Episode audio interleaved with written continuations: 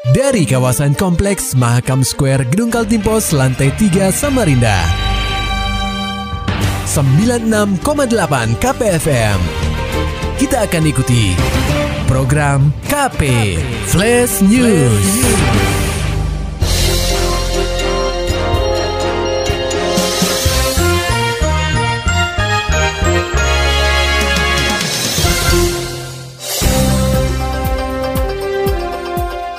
Anda sedang menyimak program KP Flash News bersama saya Agung Pratama. Diduga karena mengantuk pengemudi pickup tewas di tempat usai tabrakan dengan truk tangki. Laporan selengkapnya akan disampaikan reporter KPFM Samarinda, Muhammad Nur Fajar. Gara-gara sang supir tak kuat menahan kantuk, mobil pickup Grand Max mengalami kecelakaan dan menabrak truk tangki Samator Gas di Jalan Poros Samarinda Bontang, Kelurahan Sungai Siring, Kecamatan Samarinda Utara pada Sabtu 1 Juli 2023 sekitar pukul 1 waktu Indonesia Tengah. Peristiwa bermula ketika sopir mobil bak terbuka berjenis kelamin perempuan sedang melintas di Jalan Poros Samarinda Bontang setelah melalui perjalanan jauh dari Kutai Timur atau Kutim. Mobil pickup tersebut mengangkut pisang yang rencananya akan dijual ke Samarinda bersama satu orang penumpang berjenis kelamin laki-laki.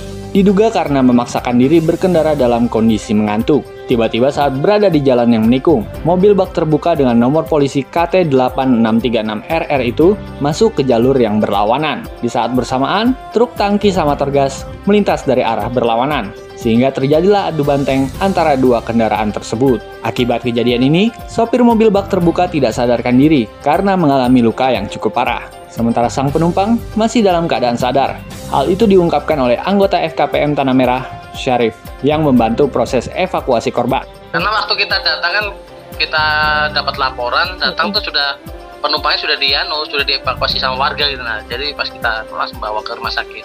Hmm, oh jadi modelnya kalau si yang Grandback ini yang masuk jalur jalur berlawanan itu bang ya, diduga ngantuk iya, itu bang ya. Karena hmm. kita tanyain kan mengantuk ibunya, cuma tetap dipaksa. Bilang penumpangnya sempat sadar kan. Hmm.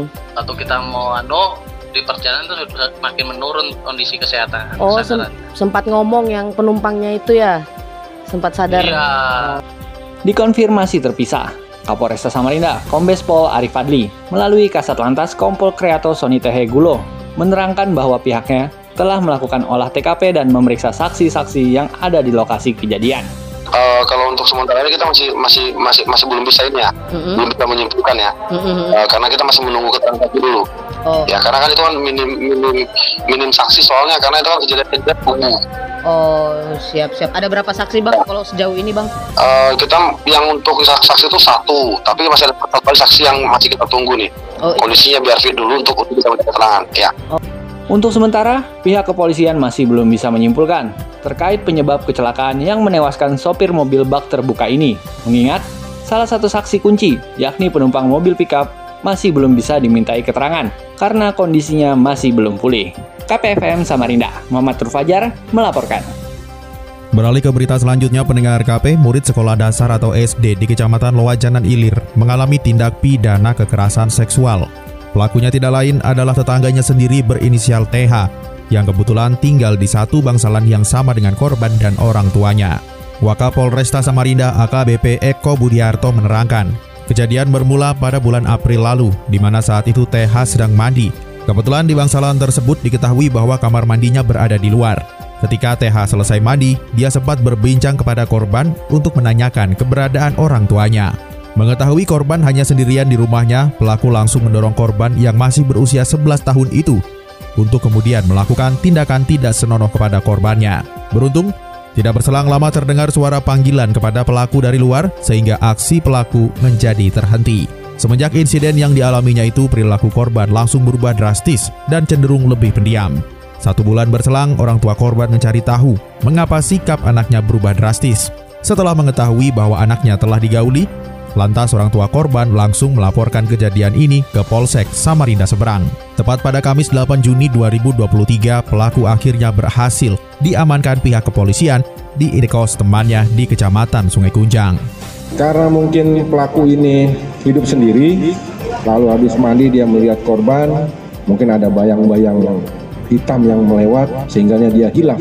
Lalu dia melakukan perbuatan memaksakan si korban dan mohon maaf sempat sekali untuk ya karena pemaksaan disetubui nah hanya sekali terus tiba-tiba ada orang dari luar teriak. Setelah itu diancam nah dipaksa. Diancam tidak karena korban kan di bawah umur ya. Jadi tidak ada daya dan kekuatan. Kini, korban telah mendapat konseling dari pihak kepolisian untuk memulihkan kondisi psikisnya. Sementara untuk pelaku, polisi akan menceratnya dengan pasal 81 ayat 1 dan 2 Undang-Undang RI nomor 17 tahun 2016 tentang penetapan peraturan pemerintah pengganti Undang-Undang RI nomor 1 tahun 2016 tentang perubahan kedua atas Undang-Undang RI nomor 23 tahun 2002 tentang perlindungan anak.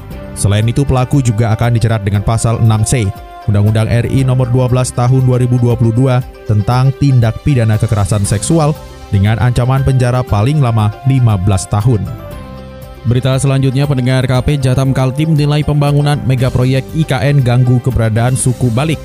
Laporan selengkapnya disampaikan reporter KPFM Samarinda, Maulani Alamin. Jaringan Advokasi Tambang atau Jatam Kaltim menyoroti pembangunan bendungan Sepaku Semoy dan Inteks Sepaku di kawasan Ibu Kota Nusantara atau IKN. Lembaga swadaya masyarakat itu menilai kedua proyek tersebut mengganggu keberadaan warga suku Balik yang tinggal di daerah IKN. Berdasarkan penuturan divisi kampanye Jatam Kaltim, Fahri Ajis, hadirnya intek di kawasan itu tidak bisa diakses oleh masyarakat karena diprivatisasi.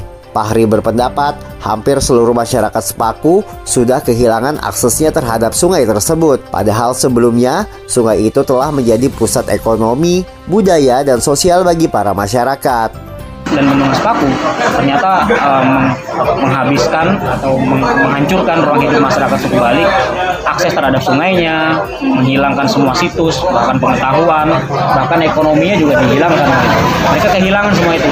Um, mereka menolak tapi tidak punya kemampuan menolak. Kenapa? Karena negara dalam hal ini meminta mereka untuk menyelesaikannya di, di pengadilan Bendungan Sepaku Semoy berada di bentang Sungai Mentoyok atau sering disebut Sungai Tengin dan Intek Sepaku dibangun di atas bentang Sungai Sepaku. Masing-masing sungai ini memiliki hubungan interaksi sosial, ekonomi, dan kebudayaan bagi masyarakat suku Bali.